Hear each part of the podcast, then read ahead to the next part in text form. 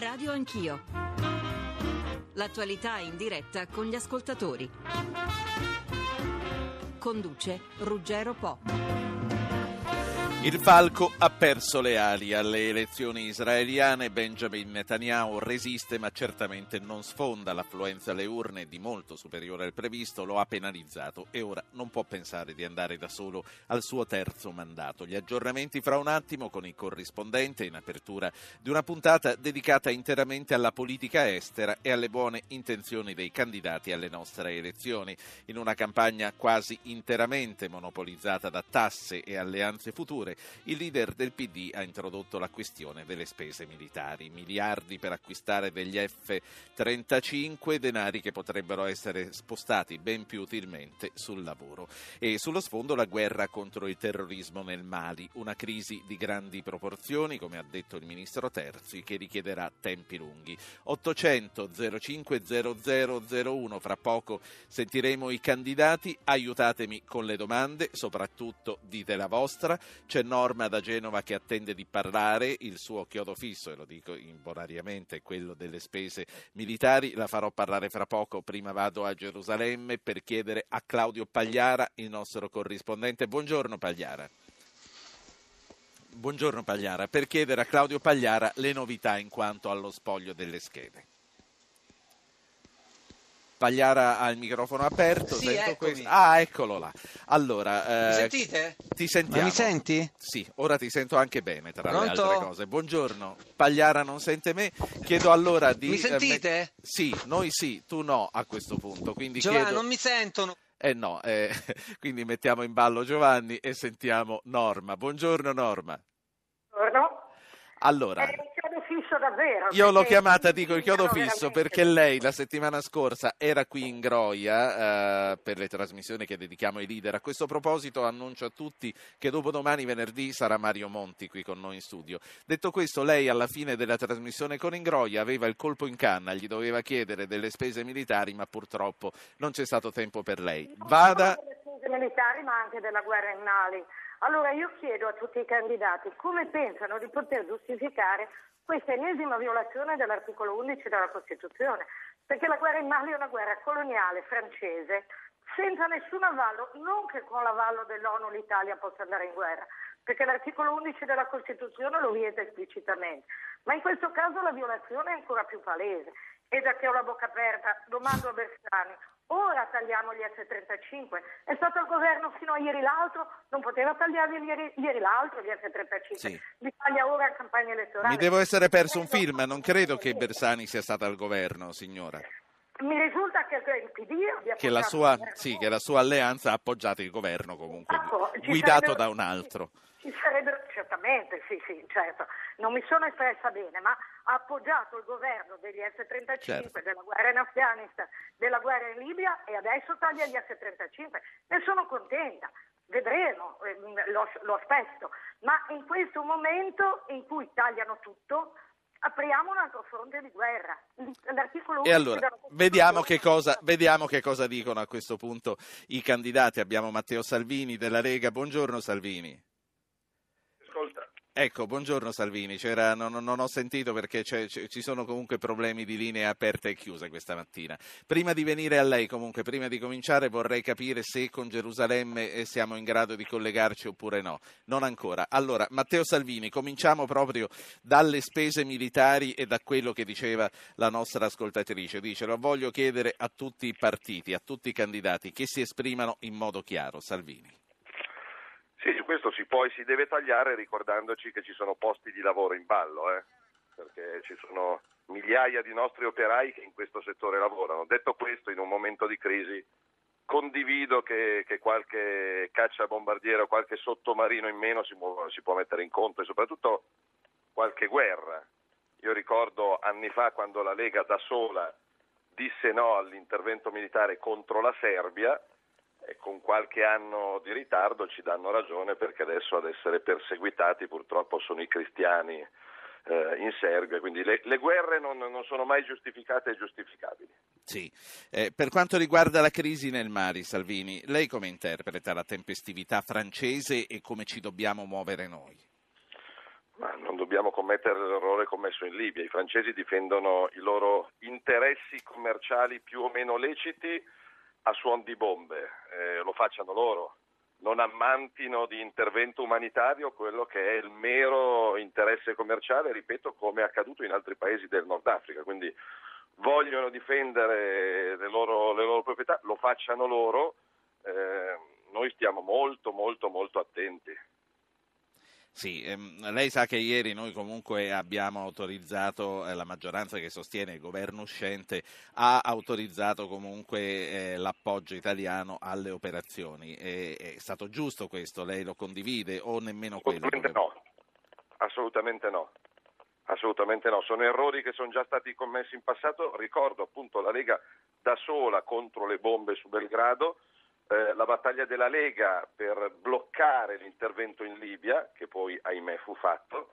Eh, andiamo a cercarci rogne, andiamo a cercarci rogne per difendere non i diritti umani, questa è una barzelletta, ma gli interessi commerciali altrui. Sì. Eh, voglio tornare un passo indietro. Quando sulle spese militari lei dice stiamo attenti ai posti di lavoro, a che cosa pensa in particolare?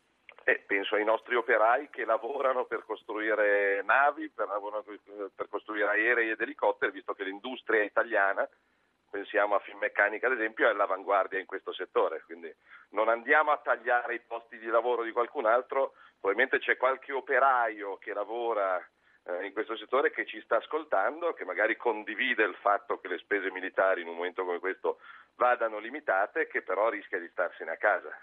Certo. Quanti affari facciamo noi nel settore militare? Soprattutto questa è una eh, delle imprese, è uno dei comparti produttivi particolarmente presenti al nord.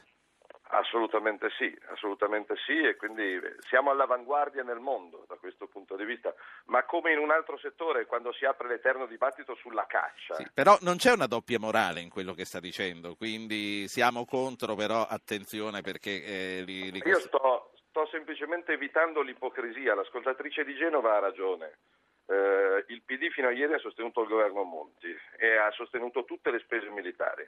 È troppo facile in campagna elettorale dire tutti a casa. Certo. La Lega ha detto a casa dall'Afghanistan quando era al governo abbiamo litigato col PDL in maggioranza quando eravamo al governo. Non ci siamo riusciti perché non eravamo abbastanza forti, però l'abbiamo detto prima della campagna elettorale. Certo. Quindi io dico è giusto un cacciabombardiere in meno in un momento di crisi economica certo, come questa, non però, nascondiamoci il fatto che saltano dei posti de, di lavoro di nostre famiglie. Che c'è una, una, grande economia. Le chiedo un'ultima cosa, prima di tornare a Gerusalemme mi dicono che il collegamento è stato messo a punto. L'indebolimento del premier israeliano Salvini, a lei, per lei è stata una sorpresa? Eh, sì e non, non, so se è una buona notizia, perché a prescindere dai colori politici lì c'è bisogno di due interlocutori forti eh, su entrambi i fronti, per chiudere una volta per tutte quella che è la fonte di tutte le disgrazie nel mondo, eh, perché la causa di Gerusalemme, i terreni contesi palestinesi sono quelli che poi scatenano i terrorismi nel resto del mondo, quindi mi auguro che si arrivi quanto prima a una soluzione. Mi spiace che anni fa, quando c'era Clinton a Camp David, non, non ce la si fece, però mh, conto sul fatto che, che il nuovo governo israeliano eh, riesca dove gli altri non sono riusciti e non so se è una buona notizia il fatto che Netanyahu non abbia non abbia una maggioranza. Domenica a Milano ci sarà il ricordo della Shoah in stazione centrale. Ecco, io spero che certo. il 2013 magari sia l'anno in cui si chiude l'accordo fra Israele e Palestina e ognuno Tra l'altro, io, io, la saluto, tra l'altro la ringrazio per averci ricordato che domenica sarà il 27 gennaio, giorno della memoria. Noi ce ne siamo sempre occupati, quest'anno cade di domenica, ma è giusto che lei ci abbia aiutato a ricordarlo. Grazie a Matteo Salvini, Lega Nord. Buona giornata. Eh, ecco noi anche Paolo Magri Magri che rimarrà con noi per tutto il tempo. Paolo Magri è il direttore dell'ISPI, l'Istituto degli Studi di Politica Internazionale. Professore, buongiorno. Buongiorno a tutti. Allora, mi permetta ora di andare a Gerusalemme e chiedere gli aggiornamenti a Claudio Pagliara. Pagliara, ora ci sentiamo. Sì, buongiorno. Meno male. Scusate, è un problema tecnico. Salutaci Giovanni, che abbiamo sentito è lì con te. sì, sì, lo saluto senz'altro anche allora, a nome tuo. Come, come vanno le operazioni di spoglio?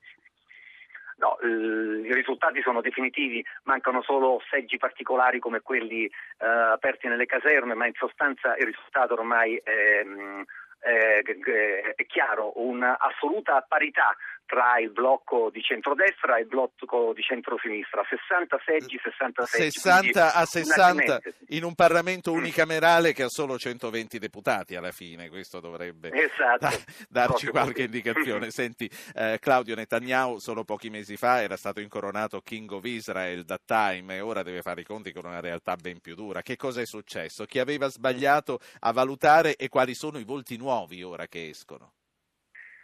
Allora, il voto nuovo, certamente il grande protagonista di questa serata elettorale, io sono stato nel suo quartier generale, eh, è Yair Lapid, uomo eh, cinquantenne, brizzolato, un suo fascino eh, telegenico di grande eh, conduttore televisivo, uh, fino a un anno fa sì. uh, era lui che animava il più popolare talk show politico di Israele. Per intenderci quello che assomiglia un po' a George Clooney dalle foto che vediamo. Sì, sì, sì, sì sicuramente amatissimo dalle donne, ma evidentemente anche eh, politicamente affine a molti, eh, a molti uomini perché eh, a sorpresa anche molto superiore dei sondaggi ha ottenuto oh, 19 seggi nella futura Knesset, eh, conquistando il posto di numero due dopo quella, eh, quell'alleanza tra Likud, il partito di Netanyahu, e eh, Beiteno, il partito di Lieberman, che doveva come dire, eh, proiettare Netanyahu verso un facile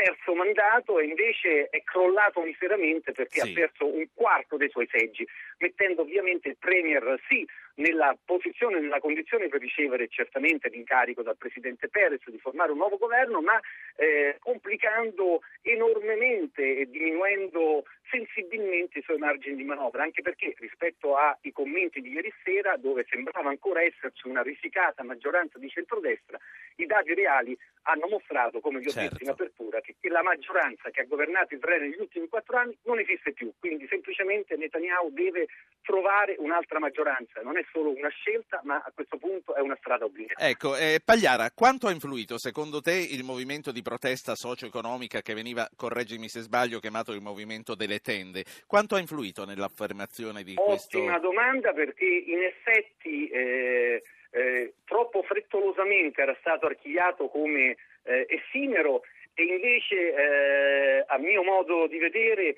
quel movimento è come il seme che ha necessità di pioggia per poter germogliare.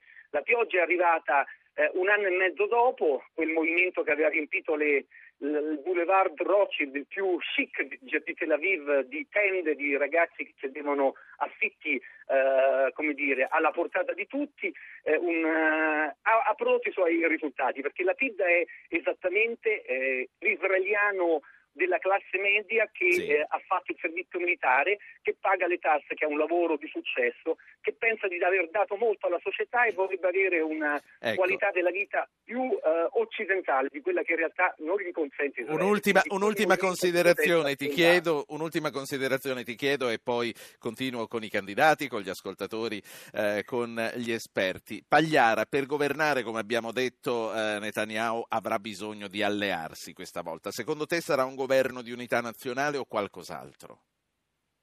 È impossibile davvero fare una previsione. L'unica previsione certa è che ci vorranno settimane prima che eh, si riesca a, a, intravedere una coalizione. Ci sono diversi schemi possibili, tutti contengono partiti che tra di loro sulla carta sono difficilmente compatibili, ma soprattutto è, è il bastone. La leadership di Netanyahu esce oggettivamente indebolita. Sappiamo bene come in ogni paese un leader che vince eh, al vento in poppa, un leader che perde un quarto dei suoi consensi ha difficoltà, prima tra tutti del suo partito, quindi certo. veramente strada molto... Se, molto la dovrà vedere intanto all'interno del suo partito. Grazie Claudio Pagliara, corrispondente RAI da Gerusalemme. Ritorniamo in Italia, professor Magri, chiedo anche a lei una valutazione su quello che è stato il risultato israeliano. Innanzitutto, se se lo aspettava questo 60-60 e come lo interpreta?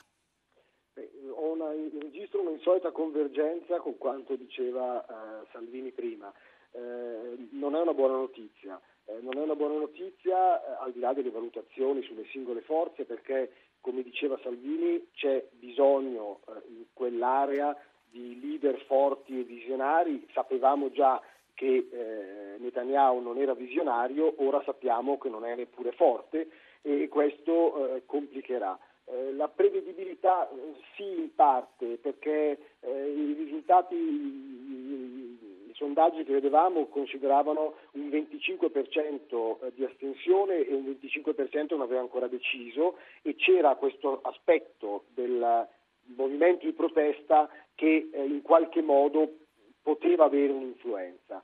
Eh, abbiamo un periodo complicato perché, sì. come diceva Pagliara ora, ogni coalizione possibile litigherà sui temi economici o litigherà sui temi di politica estera. Si allarga al centro deve includere un partito come quello di eh, la PID che è chiaramente per il proseguimento del dialogo e per la soluzione degli Stati, ma Bennett è addirittura certo. per l'annessione. Ascoltiamo Antonio da Roma. Eh, buongiorno signor Antonio. Eh, buongiorno a tutti. Eh, io non sono ottimista in questo momento perché tutti ricorderete che Rabin e Arafat avevano raggiunto un accordo con l'intermediazione di Clinton, poi Rabin è stato ucciso, Arafat eh, che ha preso un premio Nobel immediatissimo ha fatto marcia indietro, Netanyahu ha un, un'ottusaggine eh, uguale a quella di chi lo vota. E quindi eh, non c'è nessuno in questo momento, io credo, che, eh, che voglia eh, trasformare lo slogan due stati e due eh, due popoli, due, sì. due popoli in una realtà. Quindi questa, eh, la, colpa, la, colpa, è sicuramente molto delle dirigenze israeliane. Grazie signor Antonio. Allora professore, poi torniamo ai politici, poi torniamo a lei e poi torniamo di nuovo ai candidati. Per quanto riguarda la questione palestinese, è stata discretamente assente dalla campagna elettorale che come abbiamo sentito si è concentrata molto sui temi economici e sociali. Anche questo è un bene o è un male? E che cosa si aprirà sul fronte dei rapporti tra Israele e Palestina? Beh, la, la, la, campagna è stata surreale, eh, mi ha ricordato la campagna americana. C'è un, c'è un, elefante nella stanza negli Stati Uniti che era il debito, il fiscal cliff e non se ne è parlato. C'è un elefante nella stanza in Israele che era la questione palestinese e non se ne è parlato, o se ne è parlato pochissimo, solo Bennett e Livni. E, e questo è abbastanza, come dicevo, eh, surreale. Eh, il punto eh, adesso, lei, come lei diceva, è anche la questione dei rapporti con gli Stati Uniti. Eh, Obama non dimenticherà l'intervento a gamba tesa in campagna elettorale a favore di Romney che fece. Certo. Eh, eh, I due non si amano, questo va ricordato. Non si amano e non dimentichiamo che Obama che... non è mai stato in Israele in questo periodo. E la scelta di Chuck Hagel alla difesa eh, è un segnale forte. Chuck Hagel è, è, criticato dai suoi ex colleghi repubblicani per essere stato debole sull'intervento in Iraq, ma anche per essere poco attento alle lobby ebraiche negli Stati sì. Uniti. Sono segnali forti. Allora, eh, il prossimo candidato, Margherita Boniver, PDL, buongiorno. Ah, buongiorno a lei, buongiorno a tutti. Bentornata. Allora, faccio parlare subito un'ascoltatrice che ci sposta l'attenzione sul Mali perché mi segnalano che poi non si può trattenere, ma poi Boniver voglio sapere anche da lei che cosa ne pensa di quello che è successo in Israele. Lina, da Catania, tocca a lei. Sì, sì, ma dove buongiorno. deve andare? Perché tanta fretta? Tanta fretta io lavoro, sono in udienza, faccio l'avvocato, perciò devo, ah, ho bisogno di essere, devo essere libera. Perfetto. Allora, ascolti, invece volevo chiedere alla senatrice che ammiro tanto, eh, volevo chiedere perché eh, sulla questione del Mali, dell'intervento, dell'appoggio alla, alla Francia, gli italiani sono tanto, eh, sono, t- sono tentennanti. io capisco, la guerra è brutta, non è, un, non è um, un bene appetibile, però la guerra porta anche libertà come nel caso dell'Africa e poi siamo in tempi di globalizzazione, invochiamo la solidarietà eh, l'unione fra tutti gli Stati. Come mai i partiti soprattutto eh, eh, non hanno, non hanno eh, predicato, non hanno eh, sollecitato gli elettori e tutta la, la base a, a, dibattere questo problema proprio della solidarietà anche in, anche in termini sì. di guerra o di liberazione, perché sono guerre di liberazione quelle del Mali, è una situazione molto grave. Grazie. Grazie. Grazie, grazie eh, signora Lina. Eh, Boniver, eh, tra l'altro io vorrei aggiungere un'altra considerazione a quello che diceva la nostra ascoltatrice. Gli islamisti in Centrafrica ci sono da molti anni. Come mai la presenza integralista è diventata improvvisamente un problema? È diventato un problema anche perché, come è stato dimostrato con il terribile attentato ehm, al gasificio in Algeria, ha delle potenzialità eh, che sono state supportate dal fatto che sono tornati nei paesi di origine tutti quei mercenari, sono migliaia, che avevano combattuto con Gheddafi e sono tornati nei loro paesi nel sud del Sahara, in Mali, in Niger, Burkina Faso, eccetera, eh, portandosi dietro anche armamenti pesanti e molto sofisticati. Improvvisamente c'è stato un salto di qualità e quindi queste cellule, questi gruppi terroristi che si sono mescolati alle rivendicazioni territoriali che da sempre animano i Tuareg, hanno dimostrato una capacità offensiva oltre che tagliare piedi, mani, fustigare le donne sì. eh, eh, tutti gli orrori legati ai cosiddetti movimenti eh, che si ispirano diciamo, alla Sharia, anche se falsamente, eh, ha gettato un allarme durissimo. Da Bamako è partito dieci giorni fa l'appello eh, urgentissimo ai francesi di intervenire, altrimenti anche la capitale di questo immenso paese spopolato, più sì. che altro desertico, il Mali, sarebbe caduto. I francesi io credo abbiano fatto benissimo a intervenire subito. Noi eh, per il momento daremo eh, supporti logistici, manderemo 24 istruttori in base a delle decisioni che sono state già prese all'unanimità sia all'ONU che eh, all'Unione Europea. Volevo soltanto aggiungere una considerazione, eh, se vogliamo, politica e personale politica in campagna elettorale classicamente si parla eh, diciamo, degli argomenti che più stanno a cuore agli italiani che purtroppo in questo momento sono le tasse, la disoccupazione, il welfare che diminuisce, quindi questi sono diciamo, gli argomenti sì. eh, classici. L'altro è che uh, a, a, Camere sciolte, anche se noi siamo ancora alla pienezza diciamo, dei poteri ancora per qualche giorno, ieri abbiamo avuto una vera e propria maratona iniziata alle otto e mezzo del pomeriggio e finita alle otto di sera con tutti i provvedimenti che riguardavano anche proprio questi argomenti molto delicati dell'invio di nostri militari sì. in quelle zone sono zone di guerra sono cose che devono essere ponderate con la massima pacatezza e con la massima prudenza. Ecco, allora, ehm, gli, F, gli, F-35, le spese militari, lei dice la campagna elettorale è, è giustamente e comprensibilmente incentrata su fisco e lavoro, però ieri Bersani è arrivato a gamba tesa con le spese militari, aerei chiacchierati, 100 milioni al pezzo, 90 esemplari ordinati, il PDL che cosa ne pensa? E voglio aggiungere, Carmela Albanese ci sta chiedendo su Facebook se qualcuno è in grado di dirci quanto le spese militari incidano sui nostri conti. Dunque, guardi, su, su, questa questione, sulla seconda questione, beh, francamente, onestamente non sarei in grado di Abbiamo dirle... bisogno di documentarci un po' meglio. Esat- sì, no, certo, esattamente. No, Ma comunque non è, non è, una spesa, eh, non è una spesa eh, molto ingente. Eh, classicamente nelle, diciamo, nelle democrazie con l'eccezione forse degli Stati Uniti, ma anche lì hanno tagliato moltissimo, le spese per i militari sono veramente di una eh, entità diciamo, piuttosto modesta. Secondo argomento, ovviamente quando si parla eh, di, di, di, aerei, dei caccia, eh, eh armamenti vari, eccetera, sono cose che costano delle cifre che sembrano assolutamente disumane. Ora, eh, che io sappia, non c'è ancora una posizione ufficiale PDL per quello che riguarda gli F-35, credo che eh, eh, Bersani abbia avuto ragione a sollevare eh, questo tipo di problema, non so come potrà essere eh, regolato e se potrà essere regolato in fretta, certo che è allettante l'idea di poter liberare qualche miliardo da sì. destinare ai buchi eh, di, diciamo, delle spese dove sono più necessarie. L'ultimissima cosa, poi la saluto perché devo dare pari tempo a tutti, siamo in par condicio, le chiedo una valutazione su quello che è successo in Israele, anche per lei come per Salvini e come per Magri, eh, questo indebolimento di eh, Netanyahu non è una notizia buona.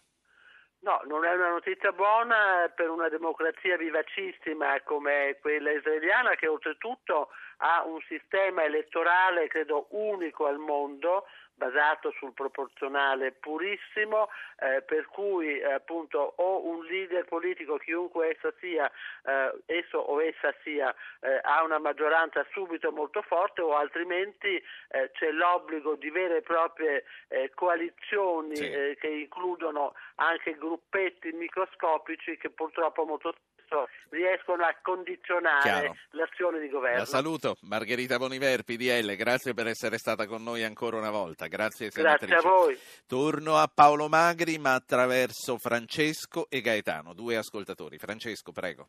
Buongiorno, dottor Po, un saluto a tutti i suoi ospiti. La domanda che volevo sottoporre è sulla politica estera, però forse avulsa dai temi alla giornata, riguarda gli Stati Uniti. Volevo sapere, secondo voi, Obama che ha giurato eh, nemmeno 48 ore fa per il suo secondo mandato, sarà ancora uno dei nostri interlocutori come Europa oppure l'America avrà nuove strategie per quello che è la politica estera ufficiale? Grazie. A lei. Gaetano. Buona giornata a voi. A seguire se l'America e Obama si è disimpegnato in parte dalla, dalla zona del Medio Oriente, se l'Europa è inesistente, se le primavere sono diventate degli inverni e gli islamisti hanno cambiato strategia, perché da quelle che erano solo piccole guerre o stanno cercando di occupare sì. gli stati, dove sta la strategia estera degli stati europei e dello Stato americano? Grazie anche a lei, professor Magri. Ha sentito che ascoltatori che ci coltiviamo, radio anch'io? Sì, sono tre domande da quattro ore l'una, eh, due domande però. Sì, no, le chiedo col cuore in mano di fare le certo. risposte da quattro minuti massimo. Vado alla domanda sulle spese militari, eh, perché da, sui dati. L'Italia spende circa l'1,7% del PIL nelle spese militari. Che è tanto o che è poca cosa? Che è, che è più della Germania, meno della Francia, molto meno degli Stati Uniti. Il vero punto è come spendiamo questi soldi noi spendiamo ancora troppo in personale in truppe non utilizzabili, nonostante l'abbandono della leva obbligatoria, e troppo poco in interventi tecnologici che sono quelli che servono realmente. Quindi il punto è quello di riorganizzare la spesa, non di abolirla, che è fondamentale per avere una presenza internazionale e un certo. prestigio internazionale, e eh, Di Paola in questo anno ha lavorato anche in questa direzione. Ecco, comunque lei dice 1,7% del PIL, Attorno più della Germania, meno della Francia. Meno per quanto Francia. riguarda la politica estera degli Stati Uniti, uh, cosa Obama ci aspettiamo? in Europa sarà, continuerà a essere il nostro interlocutore, ma diciamolo chiaramente, non è stato un grande nostro interlocutore nel primo mandato, eh, perché preso da altre questioni, quelle interne, il pivot asiatico, l'Europa è stata fortemente dimenticata. Potrebbe esserlo di più nel secondo mandato. La nomina di Kerry, che ha forti legami e radici eh, con l'Europa, potrebbe rafforzare, riafforzare, riprendere il dialogo con l'Europa e il fatto che si parli con insistenza di questa nuova area di libero scambio fra Europa e Stati Uniti potrebbe essere un segnale molto forte sulla strategia dell'Europa e eh, eh, di politica internazionale e degli Stati Uniti. E qua eh, dobbiamo prendere atto che eh, entrambi i due continenti hanno vissuto in questi quattro anni una introversione per affrontare i problemi interni. Gli ottimisti dicono che affrontare i problemi interni è il miglior modo per essere un attore internazionale, sì. per riprendere a crescere. Eh, secondo altri questo crea un problema di una multipolarità confusa, le cui conseguenze stiamo assistendo allora, in vari scenari. Pubblicità, poi ripartiamo dalla candidata del PD. 40 secondi e siamo da voi. Lia Quartapelle, ricercatrice, eh, candidata PD, buongiorno. Buongiorno, buongiorno, a tutti. E complimenti per l'ottima performance alle primarie in Lombardia. Lei è seconda Grazie. dopo Pollastrini, mi risulta, quindi complimenti. Sì. lei è una grande esperta di politica estera, soprattutto di Mali, ed è da qui che vorrei cominciare. Anzi, comincio proprio con una considerazione che ci arriva via mail da Mario, da Milano, che dice il Mali non ha petrolio ed è una Siria in piccolo, a parte i francesi, nessuno si vorrà immischiare in un'avventura militare, come pure in Siria. Siria. La lezione della Libia è troppo recente. Che cosa pensa che faremo, ma soprattutto come candidata del PD, che cosa pensa che dovremo fare? Ma in realtà è vero che il Mali non, non ha ricchezze minerarie di, di, sorta paragonabili ad altri paesi africani dove ci sono stati conflitti alimentati dalle risorse, ma è anche vero che c'è un riconoscimento globale del fatto che il problema eh, del Mali è un problema internazionale, non è esclusivamente un problema africano e quindi anche da parte dell'Italia, insomma, quell'ordine del giorno che è stato approvato ieri alla Camera, eh, che è un ordine del giorno che predispone l'invio di due aerei militari, già l'Italia sta facendo di più di quanto si era impegnata a fare per i terzi. Quindi anche a partire dal nostro paese c'è una, un tentativo di essere presenti eh, in un teatro che è un teatro che viene riconosciuto come importante non solo a livello regionale ma anche a livello internazionale. Nel quale è bene che ci impegniamo, Quartapelle. Ah, sicuramente sì, già il ministro Riccardi aveva dichiarato che la frontiera più a sud dell'Italia è proprio il Sahel, lì si concentrano tutta una serie di problemi di cui il più evidente è sicuramente sì. il terrorismo di matrice islamica eh, che riguardano tutti, non esclusivamente la regione. Dottoressa, eh, dottoressa Quartapelle, allora ci sono dei problemi con il collegamento telefonico, io fermo il cronometro, quindi ha parlato un minuto, altri quattro ne avrà dopo, la richiamiamo, quindi riattacchi, la richiama la redazione sperando in un collegamento telefonico migliore. Nel frattempo torno a Paolo Magri e vorrei chiedere proprio una parentesi, stiamo parlando di Mali, non tutti sanno che cosa succede. Lei me lo fa uno schemino corto corto per farci capire un po' meglio di che si parla, professore. Parliamo di un paese povero, molto povero, un paese nel quale da, uh, dall'indipendenza una, una minoranza della popolazione, i Tuareg, un milione e mezzo di persone, chiede maggior libertà e maggiori diritti.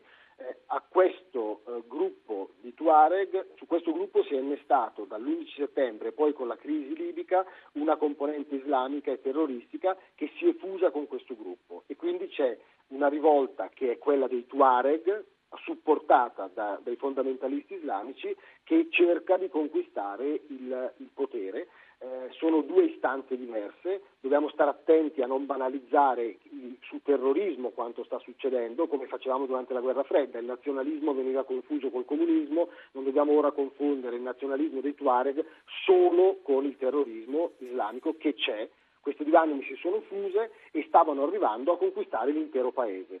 Eh, creando un santuario di terrorismo in un'area dove non ci sono risorse ma passano i traffici di droga e di persone che arrivano dall'America Latina e che creano un grande interesse economico per i ribelli e anche per parte dell'esercito del Mali. Ecco, senta, eh, proprio detta come va detta, la guerra nel Mali potrebbe chiuderci il rubinetto del gas? Conse- no, il Mali non ha, non, ha, non ha, risorse di questo tipo, ma altre cellule, qui c'è il discorso del legame fra il Mali e l'Algeria, che è un legame indiretto, non è credibile che eh, l'attacco in Algeria sia stato organizzato dopo l'invasione del Mali. Sono cellule diverse, ma certo alcune cellule terroristiche che stanno operando vanno a toccare aspetti clamorosi per l'opinione pubblica come il petrolio, sì. l'Algeria è responsabile, il, il solo insediamento di, dove è stato fatto l'attentato vale per il 18% delle importazioni di gas sì. per l'Italia. Allora, in aria? Sì, sì, sì. No, concluda perché ero no. stavo dicendo che abbiamo recuperato la quarta pelle riprendiamoci la quarta pelle. Va bene. Allora, Lia Quartapelle, candidata PD. Ci siamo interrotti, speriamo che ora eh, la qualità telefonica sia migliore. Eh, dottoressa, quale tipo... No, volevo chiedere prima su Bersani, perché eh, chiaramente è il suo leader. Con l'intervento sulle spese militari, Bersani ha detto la cosa di sinistra che molti dei suoi elettori si aspettavano.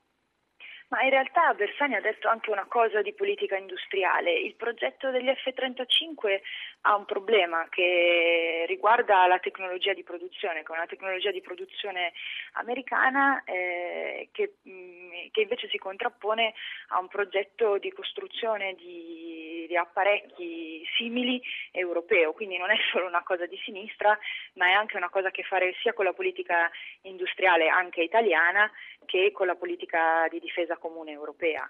Il professor Magri ci ha detto che eh, l'1,7 che le spese militari eh, incidono per l'1,7% sul PIL, più della Germania, meno della Francia. A quanto le dovremmo portare per un giusto equilibrio? Poi volevo richiamare anche una considerazione che faceva Matteo Salvini, che diceva attenzione però va bene eh, l'antimilitarismo, ma attenzione che qui in Italia abbiamo un sacco di posti di lavoro anche d'eccellenza. Ma eh, rispondo a Salvini, nel senso che appunto eh, la mossa di Bersani è una mossa che tiene conto esattamente anche delle considerazioni di Salvini, non è eh, non è il progetto degli F-35 è un progetto che prevede una parte di assemblaggio e non di costruzione di tecnologia anche in Italia. Se eh, insomma, rinunciare a una tecnologia di esclusiva importazione americana, magari per a un certo punto, quando finan- la finanza pubblica lo permetterà, dare, dare più forza a un progetto europeo di tecnologia avanzata che preveda uno sviluppo anche tecnologico in Italia, mi sembra una cosa che tenga conto delle eccellenze e di posti di sì. lavoro qualificati anche nel nostro paese. Non c'è, un, non c'è un tetto massimo o minimo di spesa militare, sono abbastanza d'accordo con quanto diceva Paolo Magri prima, cioè, il problema non è nella quantità della spesa ma nella qualità della spesa, soprattutto in un periodo di spending review e di Ancora... contenimento dei costi, l'importante è l'efficacia. Ancora un paio di considerazioni. Libia e Mali sono due guerre unite dallo stesso filo, come scriveva Sergio Romano l'altro ieri sul Corriere. Assolutamente sì. Eh, il Mali è la diretta conseguenza di quanto è accaduto in Libia. Le armi eh, delle, delle riserve di Gheddafi e soprattutto i soldati eh, addestrati dall'esercito di Gheddafi per essere corpi d'elite, una volta che il regime è caduto, sono ritornati nei paesi di appartenenza e in Mali hanno trovato un regime molto più fragile di quanto si pensasse e sono riusciti insomma a, a insediarsi e a creare un problema che sta diventando un problema ultima, ultima valutazione, la saluto, Israele è un bene o un male che eh, Netanyahu si sia indebolito e ora debba chiedere aiuto per governare? Condivido in parte l'idea che nella regione serva una leadership chiara anche da parte di Israele. Al tempo stesso, insomma, non possiamo dire che Netanyahu in questi anni sia stato un avvocato della pace e quindi la prospettiva che comunque debba fare i conti con una forza come quella di Lapid che sul, sulla politica estera è più vicina delle posizioni che sono anche quelle del mio partito, quindi del dialogo e della soluzione dei due stati, non può che essere vista insomma, con un, un certo interesse. La saluto. Lia Quartapelle, candidata PD alle elezioni di fine febbraio. Eh, professor Magri, torno a lei con un sms che arriva da un anonimo, però la domanda è interessante. Dico però perché gli anonimi non mi piacciono a prescindere. È vero, ci scrive in questo sms, che moltissimo del progresso di cellulari, computer, satelliti vengono dalla ricerca sulle armi? Non sono un esperto di ricerca tecnologica, però eh, posso dare una risposta eh, che, è abbastanza banale. Non solo la ricerca sui cellulari, ma buona parte delle applicazioni tecnologiche che noi utilizziamo nascono dalla ricerca sulle armi, da, da, è da 60 anni che è così. Quindi ma non è questo, devo dire, un aspetto che deve giustificare le spese militari in sé eh, in un momento di crisi. C'è anche questo aspetto, ci sono altri aspetti che la sicurezza internazionale è un bene collettivo di tutti e tutti dobbiamo sì. tenerci. Faccio una, una, velocissima aggiunta alla percentuale delle spese militari italiane, eh, per dire se è tanto o poco. Teniamo conto che in quel 1,7 per come vengono classificate le nostre spese ci sono anche i costi dell'arma dei carabinieri che solo in parte, come tutti sappiamo, possono essere certo. attribuiti alle spese militari. Ma naturalmente. Quindi la nostra percentuale è anche più bassa di quella. Senta, allora le faccio sentire quello che ci deve dire Bernardo che chiama da Torino e vorrei che lo ascoltasse anche Domenico Rossi, che saluto, candidato della lista civica sotto capo di Stato Maggiore. Generale Rossi, buongiorno.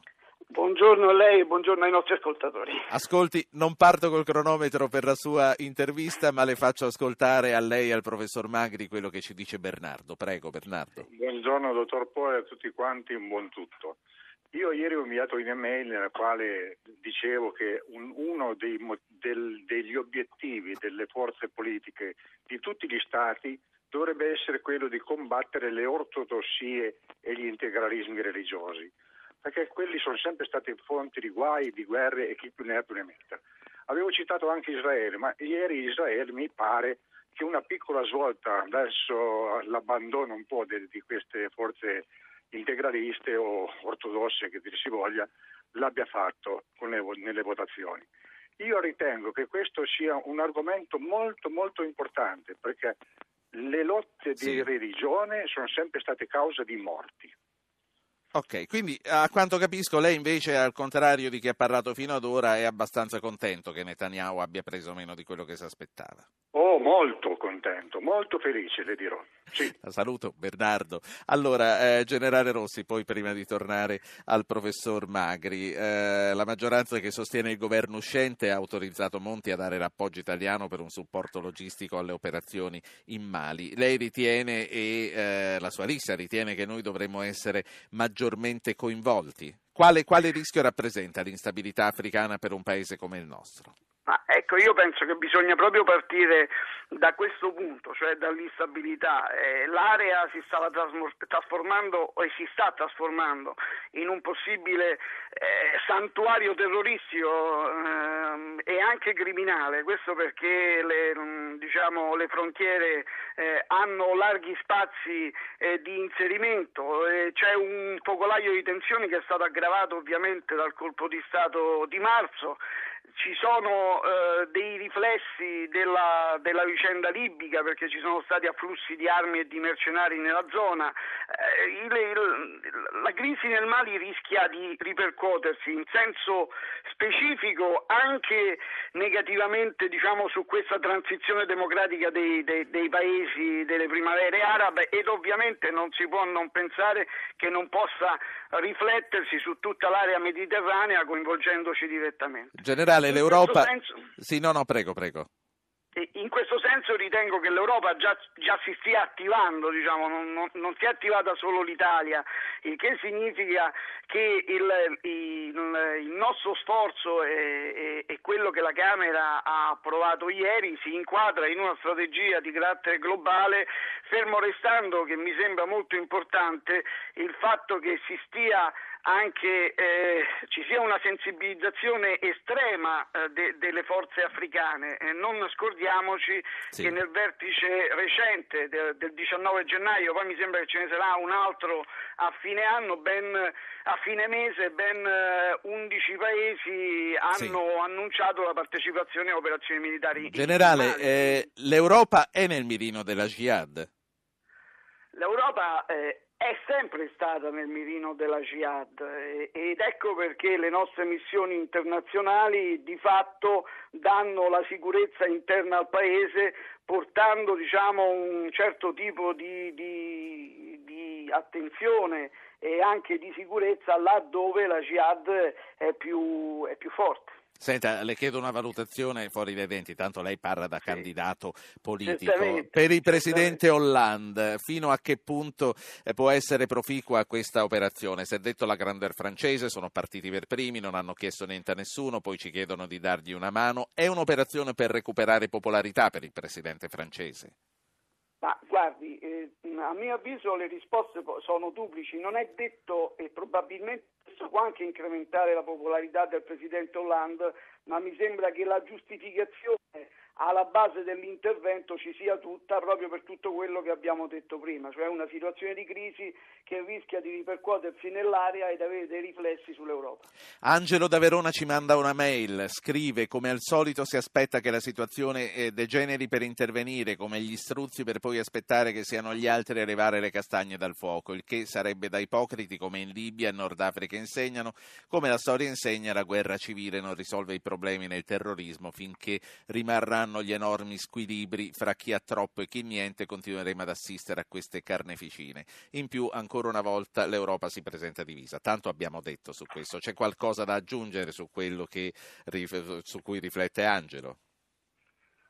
Ah, eh, diciamo che mi sembra che comunque i contributi della comunità internazionale eh, siano già presenti, eh, diciamo attivi e concreti. Ovviamente è una presenza, eh, compresa la nostra, che a seconda di come mh, mm, ci saranno gli sviluppi e soprattutto, ripeto, a seconda di quanto eh, la, le forze africane, la forza africana della FISMA prenderà in mano la situazione, potrebbe implementarsi, ma non dimentichiamoci che qui ci sono già eh, assetti eh, della Russia, del Canada offerti oppure diciamo attivi, Russia, Canada, Algeria, Regno Unito, Belgio, Germania, Spagna, Danimarca, quindi mi sembra che l'Europa, sì. quantomeno a livello o di proposizione o di assetti, già abbia dato il suo concreto apporto. Un'ultima, un'ultima, domanda gliela giro e arriva su Facebook da Guido Giovanardi. Dice: Non capisco perché tanti italiani ritengano che avere concesso le basi alla Francia sia da considerare un intervento militare da parte dell'Italia. Lo è o non lo è?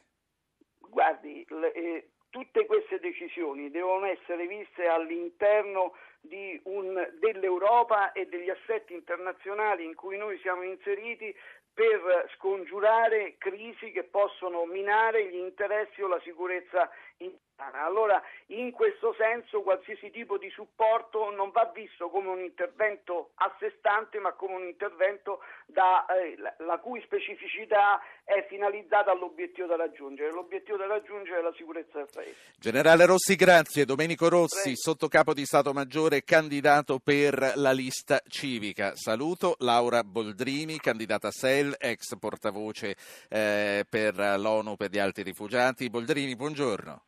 Buongiorno a voi. Bentornato, oggi parla da Grazie. candidata e non da ONU. Ma eh, prima di dare la parola volevo tornare al professor Magri e eh, alle valutazioni sulla grandeur francese e sul ruolo di Hollande. Professore, secondo lei perché lo fa Hollande? Ma sa, prima di dire che Hollande trae dei benefici da questa vicenda bisogna capire come si evolverà lo scenario. Eh, nel senso che, eh, come abbiamo visto in Somalia, come abbiamo visto in Afghanistan, come abbiamo visto in Iraq, una cosa è l'intervento all'inizio dove un esercito organizzato come quello francese si confronta con dei gruppi eh, sul territorio e avanza, una cosa è risolvere il problema. Quindi la, la vera, il vero successo di Hollande in questa operazione, che anch'io considero corretta, voglio chiarirlo, sarà misurato nel tempo e, non, Sì. e- e se non si impantanerà.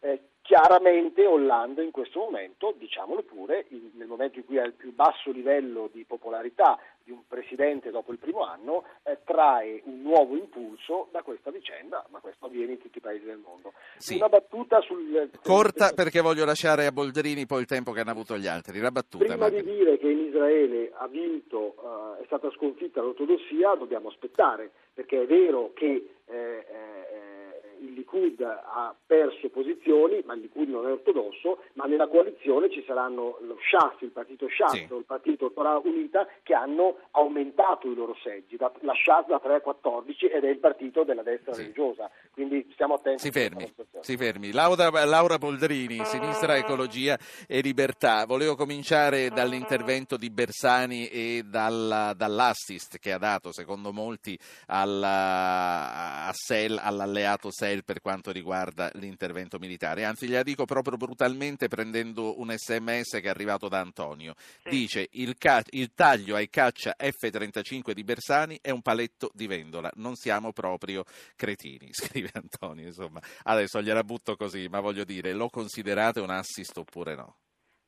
La consideriamo una scelta di buonsenso perché oggi in questa situazione di crisi eh, io non credo che il Paese, gli italiani abbiano bisogno di più cacciabombardieri o di più sottomarini. È evidente che oggi la priorità su tutto è quella del lavoro, è quella di mantenere un minimo di welfare che riesca a non far sprofondare intere fasce della popolazione italiana che non ce la fanno andare avanti, che non Quindi- hanno un reddito e che non hanno una rete di Quindi è una cosa di sostanza, insomma, diciamo che, che non è, è, è lì che volevo poi arrivare anche con, con questo post, quindi non è una strategia preelettorale per, Beh, io per prendere parlare consensi. per Bersani, ma io la leggo così come una cosa di eh, realistica, di una presa d'atto dei bisogni del Paese. Senta, ehm, io vorrei con lei eh, spostarmi sul Mali a questo punto perché eh, lei eh, comunque se ne è occupata professionalmente dell'Africa da sempre. L'Unione Europea ha stanziato 20 milioni per emergenza umanitaria, prima la siccità, poi il golpe, poi la guerra, mica tanto Boldrini. No, mica tanto, questa infatti è una crisi, quella eh, appunto dei Tuareg, che va avanti da decenni. È bene far capire che è una di queste situazioni eh, di un popolo lasciato completamente solo, spartito su vari stati, come il popolo curdo, che da sempre mh, richiama attenzione della comunità internazionale, attenzione che non c'è mai stata. Quindi la mancanza di anche un tavolo negoziale, di eh, dire, cercare una soluzione, sicuramente ha portato eh, queste- que- questa popolazione Tuareg anche a trovare altre soluzioni, quindi anche quella di creare un movimento diciamo, armato per riuscire ad affermare questa volontà Sì. di, di indipendenza, di autonomia. Ecco, per le infiltrazioni che poi ci sono state, queste infiltrazioni di gruppi islamisti, a mio avviso è un'infiltrazione che è dovuta anche al fatto che eh, questo oh, come voglio dire, appello di attenzione è sempre rimasto inosservato. E qui c'è da fare molta attenzione perché Sì. quando ci sono situazioni irrisolte e non c'è eh, una rispondenza da parte della comunità internazionale a dare seguito, a organizzare tavoli di pace, a rilanciare il dialogo, è chiaro che poi è più facile per chi ha un'agenda diversa, un'agenda come dire, basata no, sul- su matrice terroristica, di insinuarsi. Senta. Eh, c'è Giorgio, un ascoltatore da Milano che ha chiesto di parlare espressamente con lei. Giorgio, prego. Buongiorno. Allora, la visione che ne ha il pubblico normalmente... Sia, sia molto sintetico, Giorgio. Sì, sì, della situazione nel Mali è che in questo momento dei fanatici stanno progredendo nel Mali, come hanno già progredito a partire dal Corno d'Africa e andando verso l'Oceano Atlantico, imponendo ovunque arrivino la loro volontà, cioè la Sharia. Sì. E dove non, ancora non sono arrivati con bande armate, vanno con terrorismo, Sì. massacrando delle persone che non la pensano come loro. In Sì. questo caso sono i cristiani, ma potrebbero essere chiunque altro. A questo punto, purtroppo, bisogna fare un, Venga, venga alla domanda, se no la, la- la Allora- Boldrini non, non può rispondere. Venga alla domanda. Benissimo. Allora, quindi mi domando se in attesa che qualche fanatico venga in Sicilia e successivamente in Italia, dove oramai islamici, ma non ce l'ho con gli islamici. Insomma, lei vuole chiudere le porte prima che i buoi scappino. A Boldrini. Sì, ecco appunto, eh, nessuno sottovaluta una tale minaccia, la minaccia c'è, deve essere presa in seria considerazione, ma il dubbio che io mi sento di avere è se questo intervento militare francese eh, fatto dire, in maniera estemporanea e non mi sembra che ci sia stata nessuna condivisione europea sia la risposta adatta a questa, a questa situazione, perché effettivamente si, si entra in un conflitto, intanto bisognerebbe avere una visione condivisa comunque con partner eh, europei eh, perché si fa parte di un'Unione Europea. E poi bisognerebbe avere anche un exit strategy perché se qui adesso si interviene militarmente e non si ha una visione di quello che si va a a cercare qual è la soluzione, come si fa poi a venirne fuori, si rischia di fare peggio, come abbiamo visto in tanti, in tanti conflitti. Io ho, per oltre 24 anni ho lavorato appunto nelle agenzie delle Nazioni Unite, sempre in ambito umanitario e ho visto quante volte la guerra non porta risultati, anzi aggrava la situazione, specialmente quando si va in un conflitto senza avere eh, le idee chiare su come uscirne da quel conflitto. E non mi pare che qui ci sia stata una scelta condivisa in sede europea con l'Unione Africana, con tutti i partner che debbono essere chiamati in causa quando c'è una situazione di questo genere. Quindi, Sì, ehm, soprattutto poi noi adesso ci entriamo, ci entreremo, ci potremo entrare con un governo che fra due mesi non ci sarà più, quindi anche, anche qui cambieranno le prospettive e le scelte. Io le voglio chiedere un'ultima valutazione per quanto riguarda Israele, quindi questo 60-60, quindi questo indebolimento del Premier che eh, governerà ma con aiuti che deve necessariamente chiedere all'esterno. È un bene o è un male, Boldrini? Beh, certo, Netanyahu non ha rappresentato in questi anni un personaggio della pace, eh, del confronto, dunque il fatto che si sia indebolito io lo leggo come una buona notizia. Ehm, certo, adesso c'è da capire quanto tempo durerà la ricerca eh, di una maggioranza, quindi c'è anche caso che ci sia un lungo periodo di incertezza. Questo non sarebbe una buona cosa, ma io credo che si debba lavorare, che il governo di Israele debba lavorare comunque sul dialogo, sul dialogo e sull'idea che ci sono due popoli e ci debbano essere anche due stati. La questione palestinese è stata esclusa, come abbiamo osservato, da tutta la campagna elettorale. Tornerà in questa situazione al centro dell'attenzione? Potrebbe essere uno stimolo positivo per Eh, riprendere... c'è, da, augurarselo che torni uno stimolo positivo perché comunque è una situazione che va avanti da troppi anni in uno stallo totale. Ora eh, il passaggio che c'è stato all'ONU va nel segno positivo di voler trovare una soluzione, ma la soluzione si troverà solo quando in Israele ci sarà un governo capace di dialogare e capace di Certo. mh, come dire, intravedere una strada che va verso la direzione di due popoli e due stati. Grazie, grazie. Laura Boldrini, candidata a SEL alle prossime elezioni. 40 secondi per concludere con il direttore dell'ISPI e con la stessa domanda. La questione palestinese tornerà necessariamente un, uh, un- un- un punto di- principale? è la questione essenziale per Israele e per, e per l'area. Eh, la sopravvivenza stessa di Israele è legata alla soluzione di questo problema. Eh, è la questione sulla quale Obama nel secondo mandato può tracciare la sua eredità storica risolti i problemi interni. Quindi si tornerà, da qui a dire che si troverà una soluzione è, è troppo. Grazie a tutti per essere stati con noi. Noi ritorniamo domani. Domani parleremo di economia, sottoporremo ai candidati le proposte che oggi Confindustria farà al prossimo governo. Vi dico anche che dopodomani per gli incontri con i leader delle coalizioni sarà qui in studio a Saxa Rubra con noi Mario Monti. A domani. Avete ascoltato Radio Anch'io, ha condotto Ruggero Po, regia di Anna Posillipo, assistenti al programma Alberto Agnello, Valentina Galli, coordinamento tecnico Gabriele Cagliazzo, Gottardo Montano. Potete iscrivervi alla mailing list e ricevere le anticipazioni sulla trasmissione del giorno dopo scrivendo a radioanchio-rai.it. Archivio puntate e podcast su www.radioanchio.rai.it. Pagina Facebook Radio Anch'io, Radio 1 Rai.